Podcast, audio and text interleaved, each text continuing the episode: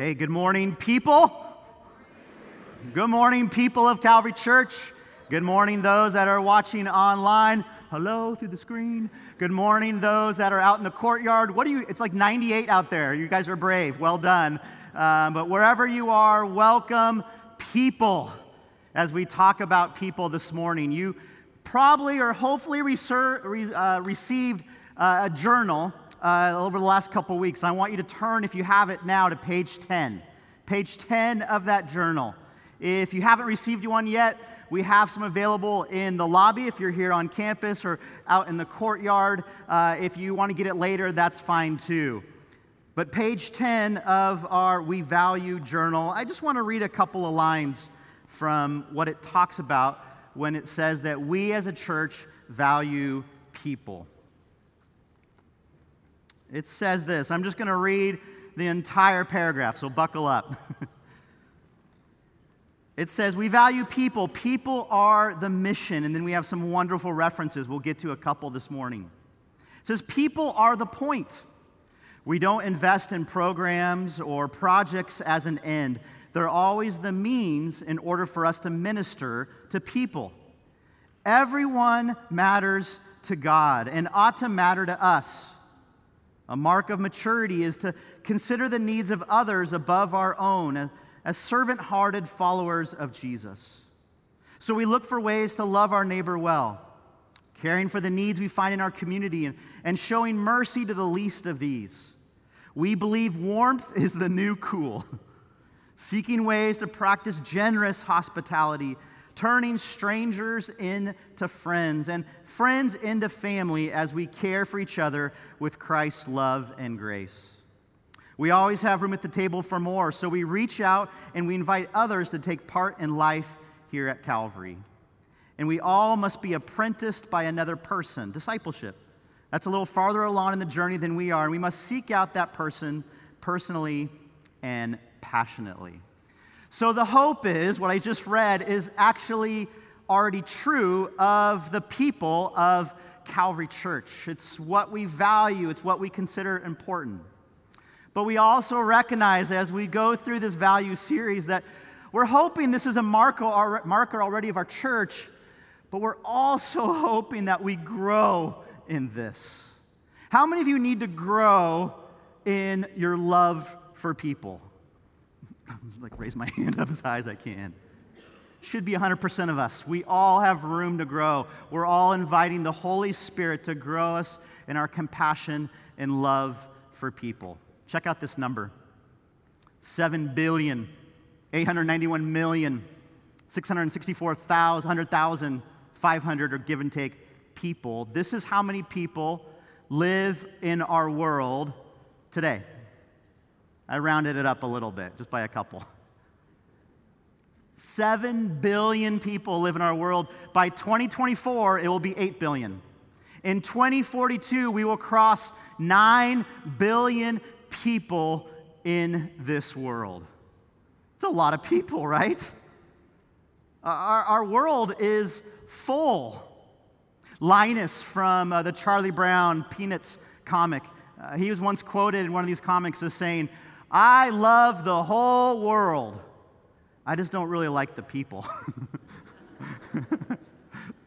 and it's true. There's a lot of people that, that are in our world, and, and how do we possibly get along with all of them and, and even potentially love them?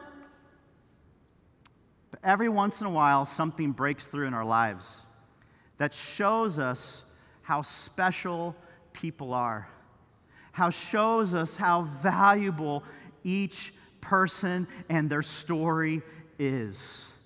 This number of 7 billion all of a sudden becomes one as something breaks into our life to help us understand the value of people. This weekend, we celebrate, uh, really honor, remember 20 years since 9 11. It's not a great photo. I don't know if you can kind of see it behind me or on the screens, but but this is uh, the memorial pool, the fountain at the footprint of where the two towers fell. It's the largest man made waterfall in the world. And what you can see at the bottom of the screen is a few names. Those are a couple of the names of the 2,983 people who lost their lives 20 years ago this weekend. Seven billion people all of a sudden got funneled down to 2,983, as every one of these people matter. Each of them had stories and, and families attached to their name. They're more than names, they're, they're people. If you've ever uh, found yourself in New York, maybe you've seen a memorial that's been up the last 10 years. If, if you ever get to Manhattan, you, you owe it to yourself, make the journey down to lower Manhattan to see this memorial. It's just, it's powerful. 2,983 lives memorialized there.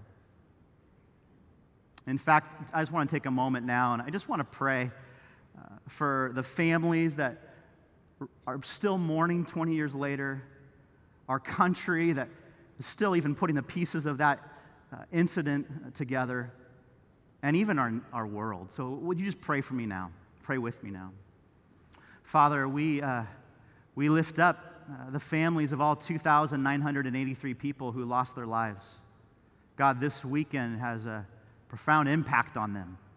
God, in your mercy, would you just comfort them, heal them in their grief, help them to know that you are with them.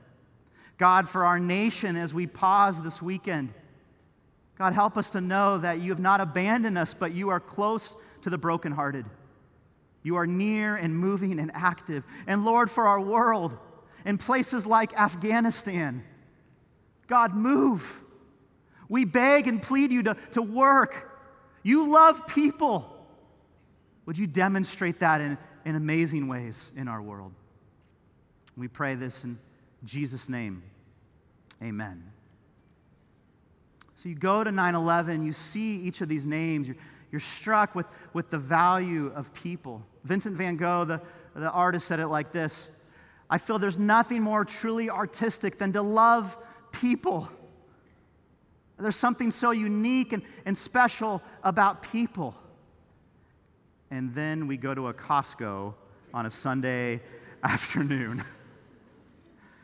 and you're pulling your cart with kind of the red uh, kind of stripes around it, and you're like, get out of my way, people. it can go quickly go from being here in this worship experience and going, every person matters, to being in a place like Costco and being like, ugh, people. But there's a biblical truth that I want to just remind us, refresh us with this morning, and that is that people matter to God. There's this great Latin phrase, imago Dei. Everybody say it. One, two, three.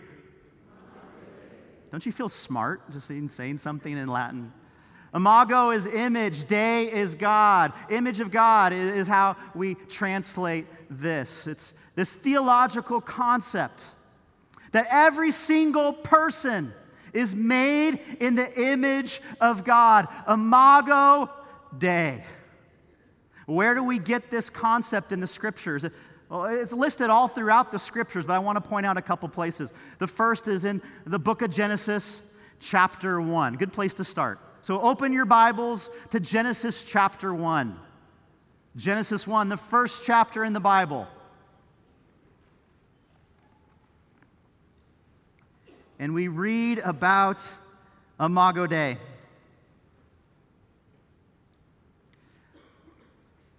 I'm going to place on the screen verse 27 because that's where I want to sit, but I also want to read to you verse 26. Genesis chapter 1, verse 26, and then I'll go into verse 27 and then stop. I'm reading from the New Living Translation Bible. This is actually uh, the Bible that's in the seat rack in front of you if you're here uh, in the worship center. So feel free to grab that Bible if you need one. And, and if you need one at home, take it with you. Genesis 1 26 says this then God said, Let us make mankind in our image, according to our likeness. And let them rule over the fish of the sea, and over the birds of the sky, and over the livestock, livestock and over all the earth, and over every crawling thing that crawls on the earth. And then look at verse 27. So God created man in his image. In the image of God, he created him. Male and female, he created him. Imago Dei. Huge, huge ramifications for our lives, uh, these two verses. We get the idea from uh, this passage that God is the creator of humans. Maybe that's a simple point when you read this, but I think it's worth saying uh, in this modern world. God is our creator. It says right here that He created them, male and female, God created them. Imagine Da Vinci showing up at the Louvre in France and, and, and peeking in on people uh, as they look at Mona Lisa. This incredible, um, just painting that's priceless. And people whispering to themselves, oh, that's so cool. Look, that, that, was, that was painted by, by Matt Doan. And Da Vinci just being like, what in the world? No, no, it was, it was, it was made by me. Wonder what God's heart is like when we, as his creatures, don't attribute creation to him, the creator. God is our wonderful, amazing, miraculous creator. That's the first thing that I see from this passage. And then it says that we are made in his image, meaning that there's some attributes, qualities, characteristics of God that are seen in people. Now, it's a little mysterious because we don't have the mind of God. If we totally understood what it meant to be made in the image of God, then we would have the mind of God, and that would make us like God, and that's, that's, that's where it breaks down. But there's something, something about God that we, we can kind of say, yeah, I, I kind of see a likeness in us that yeah, it kind of does point towards Him. One would be we're relational. God is a relational, relational God. The triune Godhead, the Father, the Son, and the Holy Spirit have perfect unity, perfect relationship. God created us to be relational beings. There's something about how we're cra- craving relationships that, that make us or show us that, that we resemble, that, that we're made in this image of God. There's some dim, dim mirror that, that points our lives towards the, the reality of God. We also have, as people, some limited ability to create and to rule over things. Verse 26 says that we were given as people the, the dominion over animals. And so somehow our, our leadership over that, our dominion, points towards God and His perfect nature and character and attributes. And we have the ability to create, we can make beautiful things. That, that points towards our wonderful Creator, which is God. And so we're made in His image, all humans. It says male and female. Point, important point to hear on this is that God is the Creator, created us to have gender. God was the one that decided if we should be male or if we should be female. And God said it was good. As the creatures, it's not our prerogative to determine our gender. That's for God because He is the wonderful creator. And He makes us male and female, and He says they're both equal. They're both made in the image of God. Men and women have the same dignity and worth and value. Oh, yeah, that's awesome.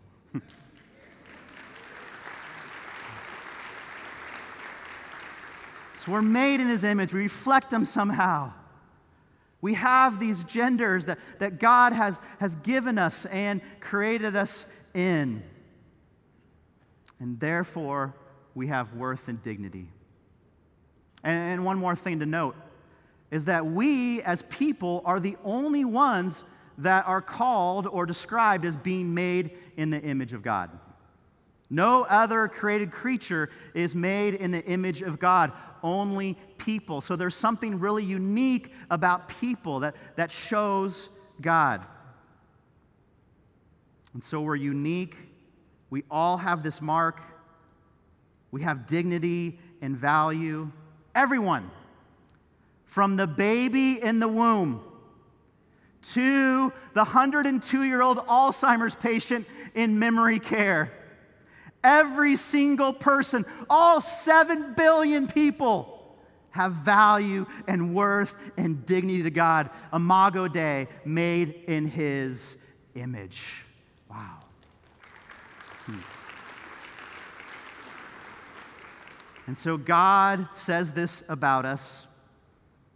We follow God, and so people should matter to us. Kind of like a logical conclusion, right? God cares for the worth, the value of every person. Therefore, we should too. Turn from Genesis 1. Now go to the first book of the New Testament, Matthew. But go to chapter 22. Matthew 22. We see this really key teaching from Jesus.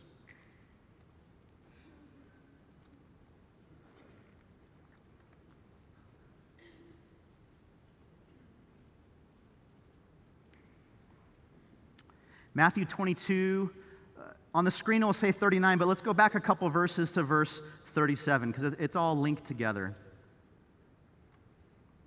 Matthew 22, verse 37 says this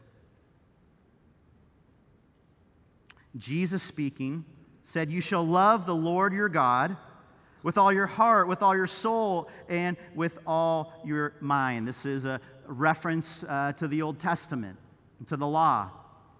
And Jesus quoting that. And then verse 38 this is the great and foremost commandment. So, what's the first commandment? Love God with everything. And then look what it says in verse 39. The second is like it you shall love your neighbor as yourself. They're tied together. We're called to love God, and then we're called to love our neighbor. Love our neighbor as what? As ourself. You see, we are made in the image of God, so each of us has value and dignity and worth. And I hope you know that and understand that. Because Satan, the accuser, is constantly 24 7 telling you you don't have value or worth or dignity. And so it can be easy to believe that lie. But truth is that you are made in the image of God. You are so valuable. And as you realize that truth, you realize how much you're loved by Jesus. Then out of that, we love our neighbor as a way to respond back, as a way to love God with our heart, mind, soul, and strength. Who is our neighbor? I think that was mentioned in the Bible, right? The Good Samaritan story, Jesus reflects on that and says, It's not exactly who you think it is.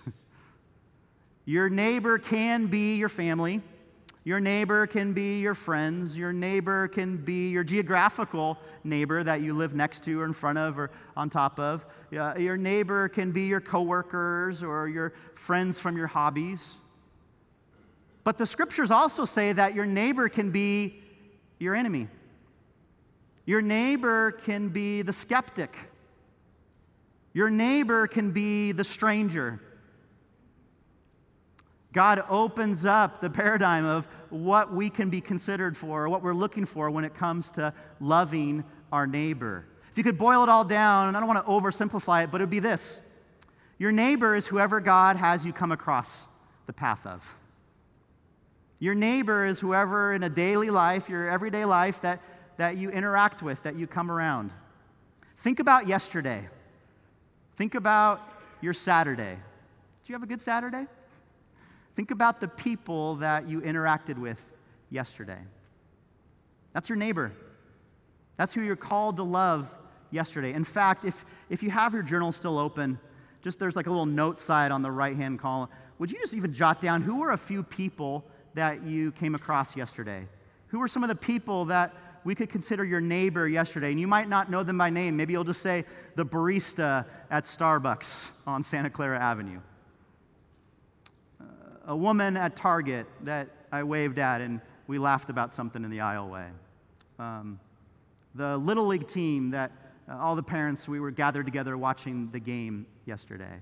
Who did you come across yesterday? Just think for a moment, jot down. If you don't have pen or paper, that's okay. Just even reflect. Who was your neighbor yesterday? I want you to take a moment and think about that.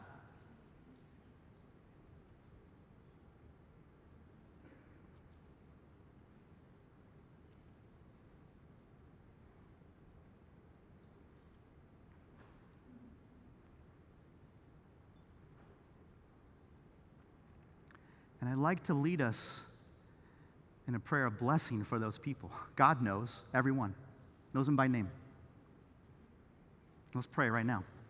Father, thank you for who you allowed to come across our path yesterday. God, each of them is made in your image, loved, valued by you. God, maybe there was a moment yesterday we got to communicate that love. God, maybe there was a moment that we missed an opportunity. God, would you open our eyes to see our neighbor, to see them, to really see people? God, grow us in this way. In the name of Christ, amen. I think we miss opportunities to love our neighbor uh, because we're often tempted to value people based on their appearance, on their production, or what they can do for us. And I think that's especially a temptation or struggle here in Southern California, specifically here in Orange County, because there's so many people. this is the 405. There's just so many people in our region, isn't there? Everywhere you go, there's people. And the more people you encounter, the, the less valuable and important and, and less that we notice them, right? They're just kind of distractions impeding us on our way. People everywhere. And don't even get me started at LAX. That's like a whole nother like sermon in itself. New York has this same issue. Uh, there was one single photographer that about a decade ago said, you know what, I want to humanize the people of New York. And so he started this photo log of taking photos of random people around New York and then researching their stories and, and telling their stories. And it was revolutionary. People loved it. New York, such a, bustling place. You're just squeezing into subways and, and you're late everywhere. All of a sudden, people were able to pause and go, wow, every person matters. This was a, a secular project, but, but boy, it sure encourages us as, as followers of Jesus, doesn't it? Here are some of his photos. She's made in the image of God. He's valuable, worthwhile. an image bearer of God. Complete dignity. Loved by God more than he'll ever know or imagine. We have a version of uh, Humans in New York here. It's our friend Brian Peterson that's been around Calvary several times. Wonderful guy. Uh, and Brian uh, paints portraits of homeless people here in Santa Ana. You can look up his work online. It's Faces of Santa Ana. It's, it's a wonderful project. As he brings value and worth and dignity, helping people see those that frankly we don't always see. Jesus is the prime example of this. Jesus and people. Jesus saw people, didn't he? In Matthew chapter 9, if you're in 22, 23, go back to Matthew 9. You got to just hear the story for yourself once more, one more time.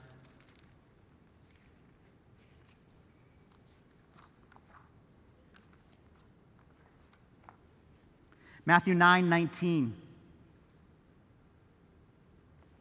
It says this in Matthew 9 19. And Jesus got up from the table and began to accompany him along with his disciples. So Jesus gets up, leaves the house. He's got people crowded around him. Verse 20 And behold, a woman who had been suffering from hemorrhage for 12 years. Came up from behind him and touched the border of his cloak, for she was saying to herself, If only I can touch his cloak, I will get well. And then look at verse 22 of Matthew 9. But Jesus, turning and seeing her, said, Daughter, take courage. Your faith has made you well. And at once the woman was well. This is our God, the one that can heal, but also the one who sees.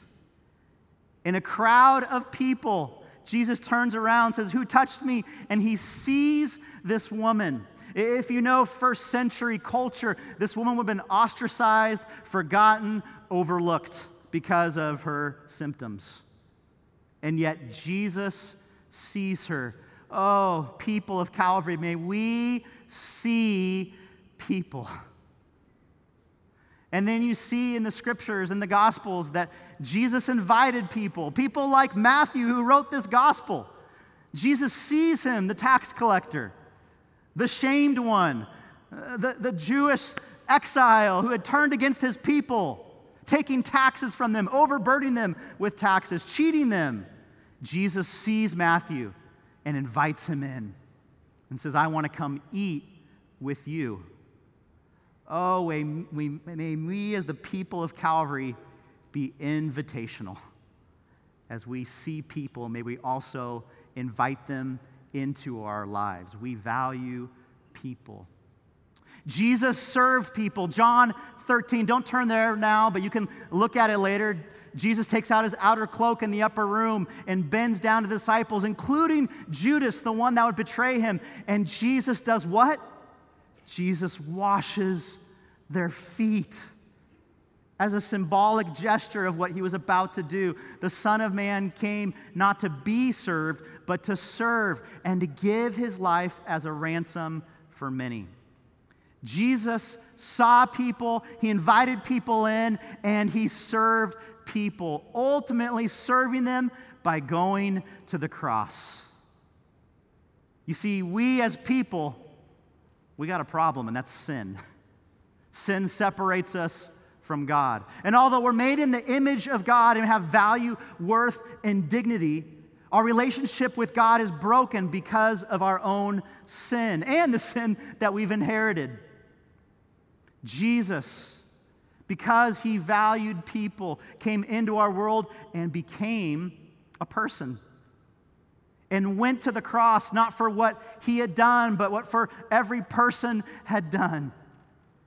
Jesus shed his blood on the cross for people. The Bible says that whoever believes in Jesus as their Savior, the leader of their life, the Lord of their life, will have their sins washed clean once and for all. And they will become a new person, a new people. This is what Jesus has done for us. He sees us, He invites us in, He serves us by His ransom on the cross, pays the ultimate cost for people. So, as His followers, as a way to love God with all our heart, mind, soul, and strength, we're called to also love people, value people. For some of us, that's going to take some repentance. Hey, I have overlooked a lot of people. It's also going to take some renewal. God, help me to see people like you do. I am guilty of taking these 7.8 billion people and just getting overwhelmed by that and just kind of doing my own thing. We want to be different here at Calvary Church. Can you imagine how cool it'd be? You're like at a local coffee shop. You're just like sitting there reading, and all of a sudden you overhear like two people talking at, at the table next to you. And one person goes, Hey, uh, I heard you're going to a new church. Yeah, yeah, I, I found this great church. It's called uh, Calvary Church Santa Ana. Oh, yeah, I love Calvary Chapel. no, no, uh, Calvary Church. It's on 1010 North Tustin, uh, non denominational church, been around for almost 90 years. Yeah, Calvary Chapels are the best. no, no, Cal- sorry, inside joke for a lot of us that, that experience these conversations. But uh, no, Calvary Church. Well, okay, whatever it's called. What, what's it like? It's not a perfect church at all. But let me tell you, that place genuinely loves people.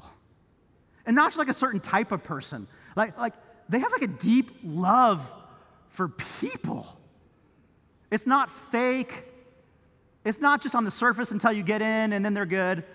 No, they, they deeply, genuinely, authentically love people. And you're at the table next to them, just like, yes. That's the goal, right?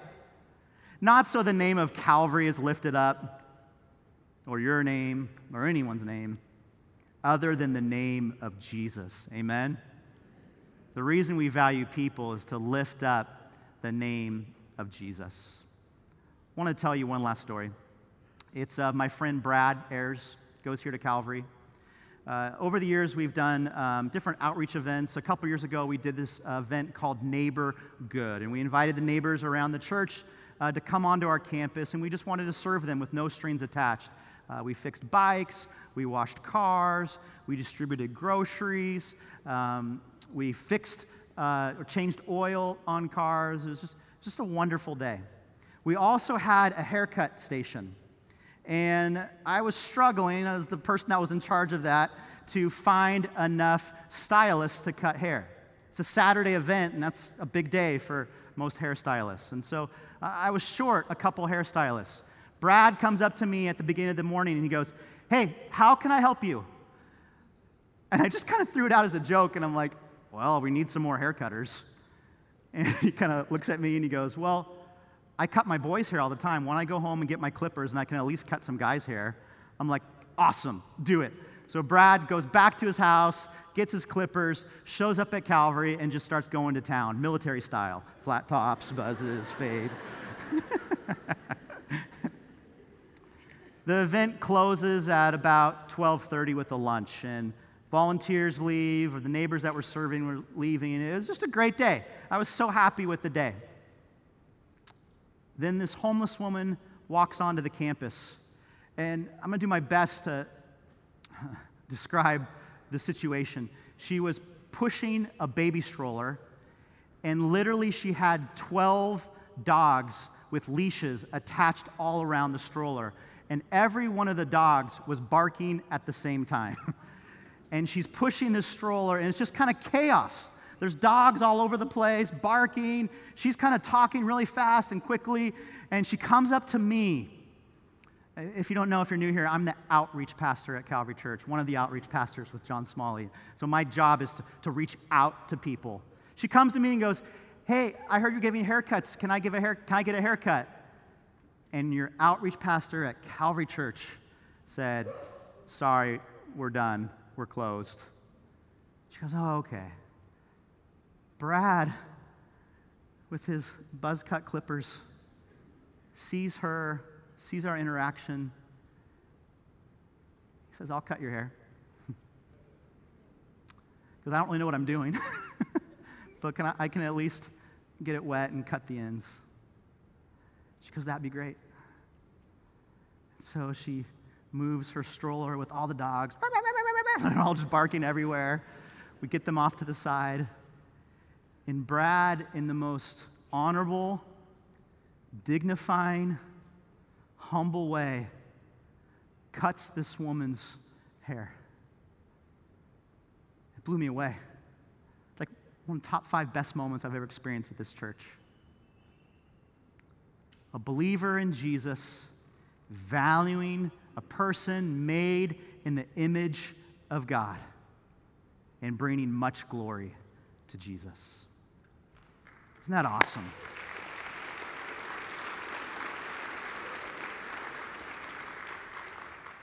May those type of stories mark the life of Calvary Church. Amen. Let's pray. God, thank you that we are made in your image. If there is anyone that's hearing my voice that is listening to lies right now that they are not worthy or valuable or loved by you, God, break in with truth. That God, each person has dignity and honor and is loved by you. Imago Dei. And God, as we realize that truth, may we be wonderful communicators of that truth to the 7.8 billion people in our world. God, show us who our neighbor is today. And may we love them in a way that points them to you. Thank you, God, for people. Amen.